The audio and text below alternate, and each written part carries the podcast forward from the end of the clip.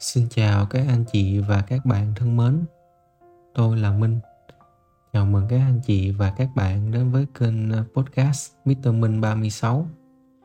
Nếu đây là lần đầu tiên anh chị và các bạn nghe podcast này, thì đây là cái nơi mà tôi chia sẻ về những cái bài học cuộc sống tôi tâm đắc nhất và đúc kết được cho bản thân mình để tiện theo dõi, anh chị và các bạn có thể nghe cái bài chia sẻ của tôi thông qua các nền tảng ờ, youtube, spotify, apple podcast và google podcast mà tôi đang hoạt động. Không để anh chị và các bạn chờ đợi lâu. Bây giờ thì tôi xin phép bắt đầu chia sẻ vào cái chủ đề ngày hôm nay.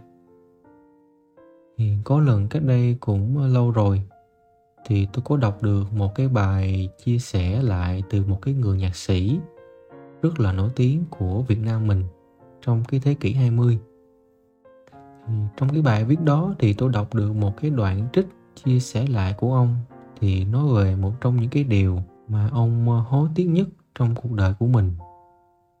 Và cũng chính từ khi mà đọc được cái câu nói này, ít nhiều nó đã để lại cho tôi rất là nhiều những cái suy nghĩ và giờ đây thì cái câu nói đó, nó là một trong những cái phương trong sống của tôi. Nó giúp cho cái cảm xúc của tôi tích cực hơn, cũng như là bản thân biết trân trọng tất cả những cái mối quan hệ mà tôi có dịp tiếp xúc hay là gặp gỡ được trong cuộc sống của mình. Thì tôi nhớ đại loại cái câu mà cái người nhạc sĩ đó nói là khi mà còn sống thì con người chúng ta thường có cái tâm lý là trì hoãn hay cho rằng là ngày mai nó còn dài, thời gian thì nó còn nhiều. Cho nên là chúng ta thiếu gì cái cái cơ hội để mà gặp gỡ nhau. Nhưng mà thực ra thì cái đời người nó là một cái phép trừ. Chúng ta gặp nhau một lần thì cũng đồng nghĩa là bớt đi một cái lần gặp gỡ. Thú thật với các anh chị và các bạn đó, thì cái lần đầu mà tôi đọc qua cái câu chia sẻ này thì tôi cũng chưa có hiểu rõ được cái hàm ý sâu xa của nó. Lúc đó thì tôi chỉ có một số những cái thắc mắc là gặp nhau lúc nào là do mình quyết định mà. Rồi đôi khi cũng là cái duyên nữa. Cũng đâu phải muốn gặp nhau là được đâu. Rồi càng không biết được là khi nào mình sẽ gặp được nhau. Thì làm sao mà biết được nó là một cái phép trừ và ít đi một lần được. Và chưa dừng lại ở đây thì tôi vẫn mang cái tâm lý thắc mắc câu hỏi đó và cứ nghĩ đến cái câu nói này rất là nhiều lần. Cũng vì là tôi có một cái tính là khi mà tôi gặp một cái vấn đề gì đó, đó mà tôi đang quan tâm. Nhưng mà nó còn những cái điều mà tôi chưa hiểu rõ hay là còn những cái uẩn khúc thì tôi quyết là phải mày mò làm sao để mà có nhiều cái góc nhìn khác nhau để mà hiểu được nó thì thôi. Thì quay trở lại cái vấn đề trên thì với cái tinh thần là tò mò như vậy thì tôi quyết là tôi sẽ không tha cho cái câu nói đó. Và phải đi tìm ra được cái lời giải. À, sau nhiều lần nhâm nhi với nó rồi cũng có những cái dịp mà tôi chia sẻ cái câu nói này với những cái người bạn của mình. Thì dần tôi mới nhận ra được là hóa ra thì cái câu nói này nó là ý nghĩa vô cùng. Và cái phạm vi của nó thì rất là rộng so với những cái điều mà tôi đang nghĩ trước đó, tôi nghĩ là nếu mà ai mà hiểu được sau cái câu nói này, thì tôi có một cái niềm tin là ít nhiều, thì bản thân chúng ta sẽ có một cái thái độ sống nó rất là khác. Hay có thể nói là nó tích cực hơn với những cái người xung quanh, thì từ đó chúng ta sẽ thấy được là những cái cảm xúc đôi khi là bực bội, giận hờn hay là oán trách thì dần nó sẽ không còn là cái điều quan trọng nữa. Mà thay vào đó thì cái tâm thức của chúng ta nó sẽ thấy được là những cái điểm tốt đẹp của những cái người xung quanh. Mà đôi khi là trước giờ chúng ta không có để ý tới. Thì như vậy là chúng ta sẽ biết cảm thông và yêu thương mọi người hơn. Và cũng vì như vậy thì những cái mối quan hệ xung quanh nó sẽ thay đổi theo cái hướng tốt đẹp hơn rất là nhiều đầu tiên bàn về cái thời gian, thì chúng ta thấy là thời gian thì nó tồn tại vô hình, chúng ta không có thấy được. Nhưng chúng ta vẫn thấy và cảm nhận được cái thời gian nó hiện diện khi mà các cái sự vật trong vũ trụ nó vận động và thay đổi. Ví dụ như là khi trời sáng thì mặt trời nó mọc, rồi nó chiếu ánh sáng xung quanh cái trái đất rồi tối thì mặt trời nó lặn. Thì cái lúc đó là trăng nó mọc lên. Thì trong đó con người của chúng ta cũng đang có cái sự hiện diện và vận động trong cái vũ trụ này. Hay nói gần hơn đó là chúng ta đang tồn tại và sinh sống trên cái trái đất. Mà con người chúng ta là một cái thực thể hữu hình. Thì theo cái quy luật á, thì con người nó có cái tính hao mòn theo thời gian. Hay chúng ta hay nói là cái luật vô thường sinh lão bệnh tử đó. Cho nên từ đó nó mới có một cái quan điểm là thời gian mà nó đi qua rồi thì sẽ không có quay trở lại được. Thì từ đây nó đưa đến cho tôi một cái góc nhìn cá nhân đầu tiên là cái thời gian vật lý hay mình gọi là cái thời gian sống của con người, nó là hữu hạn. Thì trong cuộc sống chúng ta hay phân ra nhiều những cái mốc thời gian khác nhau có thể kể ra là tính bằng giây nè, rồi phút, rồi giờ, rồi tính bằng ngày, rồi cho đến mỗi tuần, rồi mỗi tháng. Sau đó thì quy ra năm. Và xa hơn nữa là một cái mốc là một đời người. Và như vậy thì khi những cái cột mốc đó nó trôi qua, thì cũng đồng nghĩa với những cái sự vật trong cái vũ trụ chung quanh thì nó vẫn đang vận động và nó thay đổi trong từng những cái thời khắc. Và như vậy thì nó kéo theo đó là cái sự xuất hiện của con người, nó cũng tương tác chung quanh chúng ta. Mà nhận thấy dễ nhất đó là hàng ngày á, chúng ta bắt đầu một cái ngày mới cái buổi sáng đi, thì chúng ta có thể là đi làm, đi học, vân vân. Thì cho đến cái tối, chúng ta về nghỉ nghỉ ngơi, chúng ta ngủ thì trong một ngày như vậy thì chắc chắn ít nhiều. Chúng ta sẽ gặp gỡ được ít nhiều những cái con người xuất hiện xung quanh chúng ta. Thì gần đây tôi có xem một cái bài chia sẻ rất là thú vị về trung bình về cái số người mà chúng ta gặp được trong cuộc đời. Thì hiện nay thế giới của mình nó sắp xỉ vào đâu đó khoảng à, 8 tỷ người mà người ta tính trung bình tuổi thọ của một con người nó vào khoảng ờ, 80 tuổi đi. Thì như vậy là 80 tuổi là bằng 80 năm. Thì như vậy là chúng ta sống được khoảng ờ, 29.000 ngày. Thì như vậy là mỗi ngày bình quân thì người ta thống kê được là chúng ta gặp khoảng 1.000 người. Thì nếu mà nghe qua qua 1.000 người thì chúng ta thấy nó nhiều, nhưng mà thực chất thì nếu mà nhìn kỹ thì nó cũng không có nhiều tại vì cái số 1.000 người này thì nó bao gồm những cái người mà chúng ta có thể lướt qua hoặc là chúng ta có thể uh, tương tác qua hoặc là những cái người mà chúng ta vô tình chúng ta gặp thôi. Ngoài cái việc là những cái người thân quen chúng ta biết thì cũng còn rất nhiều những cái người xung quanh mà vô tình chúng ta gặp nhưng mà chúng ta không có để ý thôi. Thì như vậy nếu mà tính trong tổng 80 năm cuộc đời á thì chúng ta sẽ gặp được đâu đó khoảng à, 29 cho tới 30 triệu người. Thì có thể nói là con số rất là lớn.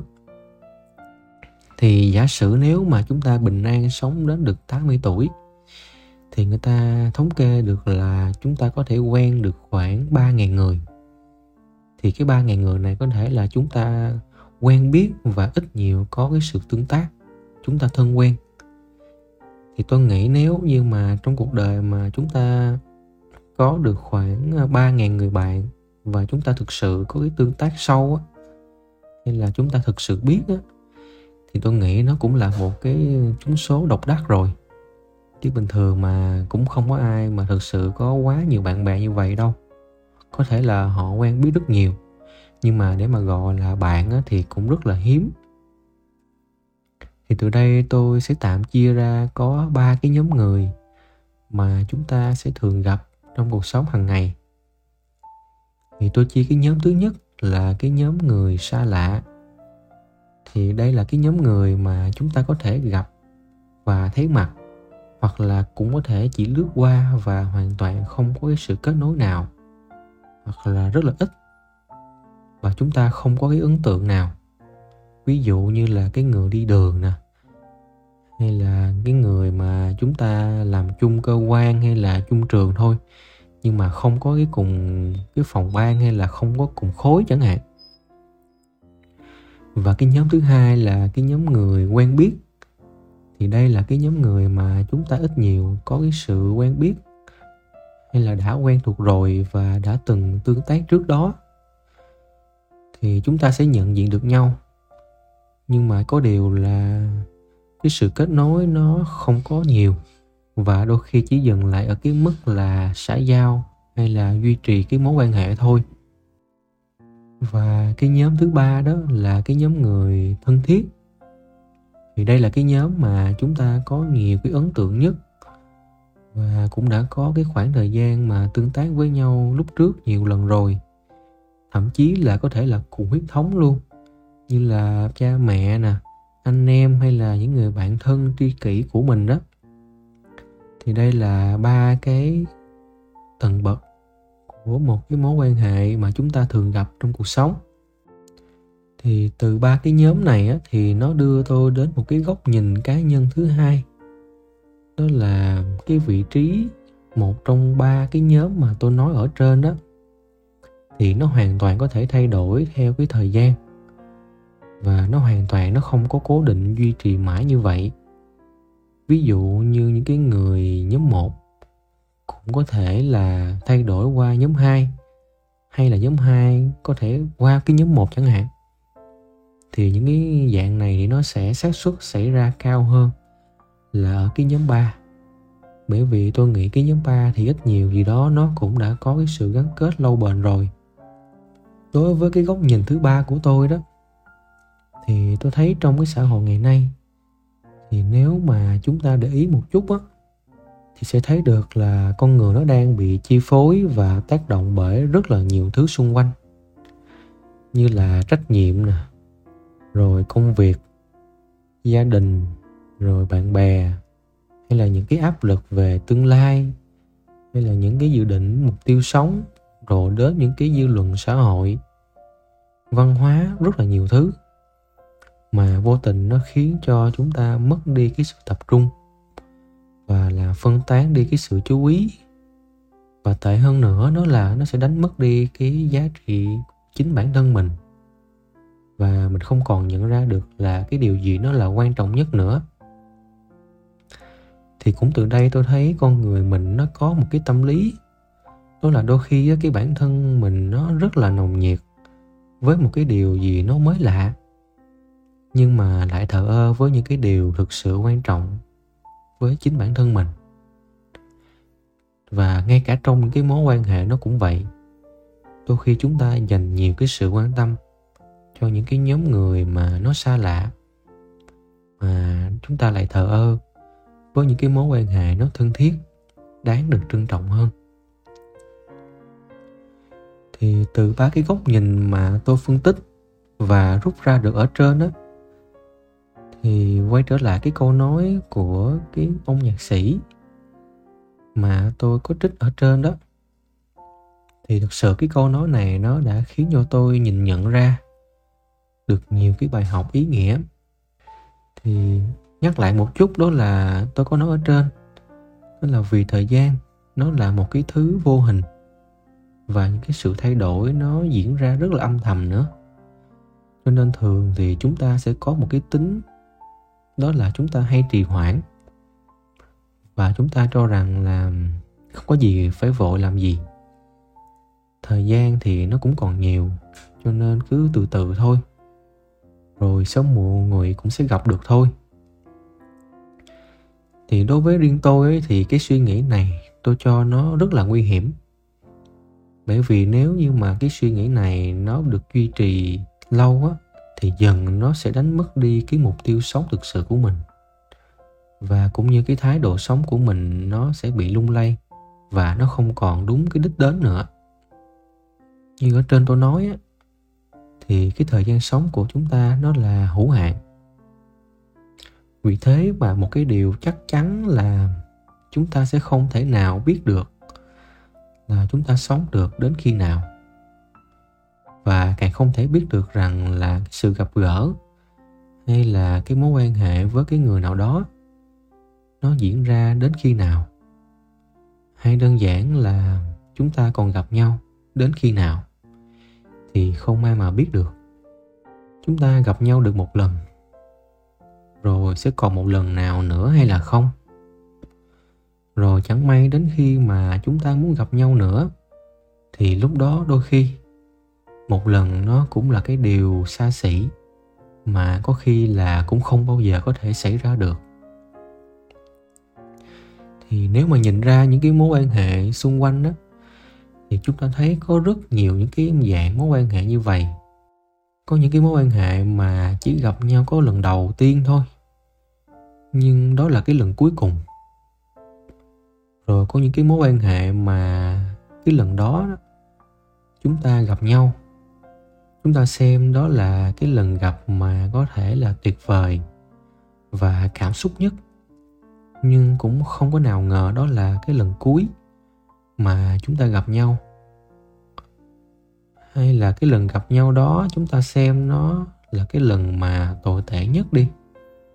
Nhưng cũng không biết được. Có khi đó là cái lần cuối mà chúng ta gặp nhau rồi sau những cái lần cuối cùng như vậy á, thì ít nhiều chúng ta sẽ có những cái cảm xúc khác nhau. Nhưng theo tôi thì đa phần cái cảm xúc tiếc nuối nó sẽ nhiều hơn. Chúng ta có thể tiếc nuối vì không được gặp cái người đó nữa. Hay là chúng ta tiếc nuối vì chúng ta còn nhiều điều muốn nói với họ. Hay thậm chí là chúng ta tiếc nuối vì chúng ta chưa làm được cái điều mà chúng ta muốn dành cho họ. Từ đây thì tôi bắt đầu tập trung hơn và trân trọng những cái mối quan hệ mà tôi đang có. Từ những cái mối quan hệ mà nó thân thuộc nhất với tôi, như là gia đình, hay là những cái mối quan hệ cá nhân của tôi như là bạn bè, đồng nghiệp, thì tôi cũng luôn cố gắng để làm sao cái mối quan hệ đó, cả tôi và cái người đó cũng cảm thấy thoải mái và cảm thấy ý nghĩa nhất. Thực sự thì tôi không có thiên vị bất kỳ một cái mối quan hệ nào. Nhưng một khi tôi chọn cái thời gian đó, tôi dành cho cái người đó, thì tôi luôn xem những cái lần gặp với họ là một lần duy nhất vậy. Từ đó thì tôi có thể làm chủ được cái thời gian của mình. Tôi muốn dành cho ai mà tôi muốn thì khi tôi bên họ đó, thì tôi sẽ cố gắng làm sao để dành trọn cái tâm trí và thời gian dành cho họ. Tôi tập trung lắng nghe họ nói, rồi hạn chế tối đa cái chuyện mà làm việc riêng nè. Rồi chẳng may nếu mà có những cái lúc mà họ có thể khiến tôi cảm thấy không vui, hay buồn, hay là chưa hài lòng về một cái việc gì đó, thì tôi lại nghĩ đến cái câu nói của cái vị nhạc sĩ á thì tự dưng tôi cảm thấy những cái cảm xúc tiêu cực nó lại tan biến đi. Và từ đó tôi đặt được cái vị trí của mình vào họ để mà tôi hiểu được những cái cảm xúc đó của họ như thế nào. Tôi cũng không có ích kỷ, chỉ nghĩ là làm sao để thỏa mãn được cái cảm xúc của bản thân. Mà tôi tập trung làm sao để mà thích nghi được cái cảm xúc của họ thì như vậy tôi nghĩ rằng là chất lượng những cái mối quan hệ của chúng ta nó sẽ tốt hơn và nó gắn kết hơn rất là nhiều. Bởi vì tôi luôn quan trọng chất lượng hơn là số lượng. Thì nói đến đây thì tôi nghĩ sẽ có một số ý kiến cho rằng là nói thì nghe dễ lắm, nhưng đôi khi thì cái người mà mình đã không thích á, không có hợp gu mình rồi, thì làm sao mà nói chuyện tương tác được? Rồi không lẽ cái mối quan hệ nào mình cũng phải cố gắng để làm hài lòng tất cả mọi người hay là sao? Nếu mà sống vậy thì có vẻ là giả tạo và không phải là chính mình nữa. Thì với cái ý kiến này thì tôi cho rằng là chúng ta đang suy nghĩ theo cái hướng nó khá là tiêu cực. Thì đồng ý là có thể là có một số cái nhóm người mà chúng ta không thể hợp được để mà chúng ta thiết lập một cái mối quan hệ. Ngoại trừ những cái mối quan hệ độc hại thì tôi không bàn. Chúng ta phải cố gắng để mà tránh xa. Nhưng, ngay từ đầu thì chúng ta hoàn toàn có thể phân loại những cái mối quan hệ và một trong ba cái nhóm mà tôi có phân tích ở trên đó ngoài ra thì tôi cũng nghĩ là thực sự thì không có ai là hoàn hảo và phù hợp hết với chúng ta cả. Quan trọng nhất là chúng ta cố gắng tìm ra được một cái điểm chung nào đó với cái người đối diện để làm sao mà mình tạo được cái sự thoải mái khi mà nói chuyện với họ. Và nhiều khi là có thể cái người bạn hay là cái người mà chúng ta không thích họ đó cũng đôi khi là cũng chẳng có ảnh hưởng hay là làm hại gì đến chúng ta quá là lớn.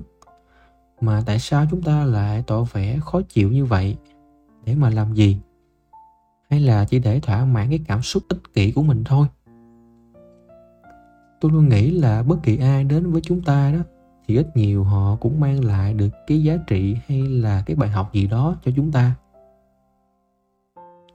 Vì thế mà chúng ta nên mở lòng của mình nó rộng ra hơn để mà đón nhận nó với một cái tâm thế là của cái sự yêu thương và thấu hiểu. Tôi nghĩ là chỉ có vậy thì bản thân mới có thể thoải mái để mà chúng ta có thể tiếp xúc hay là giao tiếp được với bất kỳ ai. Thì đến đây thì tôi lại nhớ đến có một cái câu nói rất là hay mà tôi đã từng đọc qua.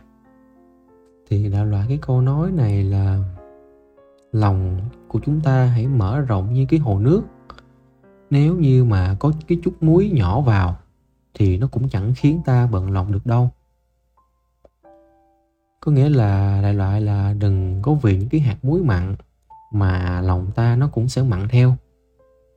Nếu như mà lòng của chúng ta nó là cả một cái biển trời rộng lớn á, thì và hạt muối nó cũng không có xi nhê gì đâu cho nên tôi nghĩ một số cái chuyện mà nó không có như ý hay là những cái cảm xúc của người khác, nó tác động đến mình theo cái hướng tích cực hay là tiêu cực đi chăng nữa.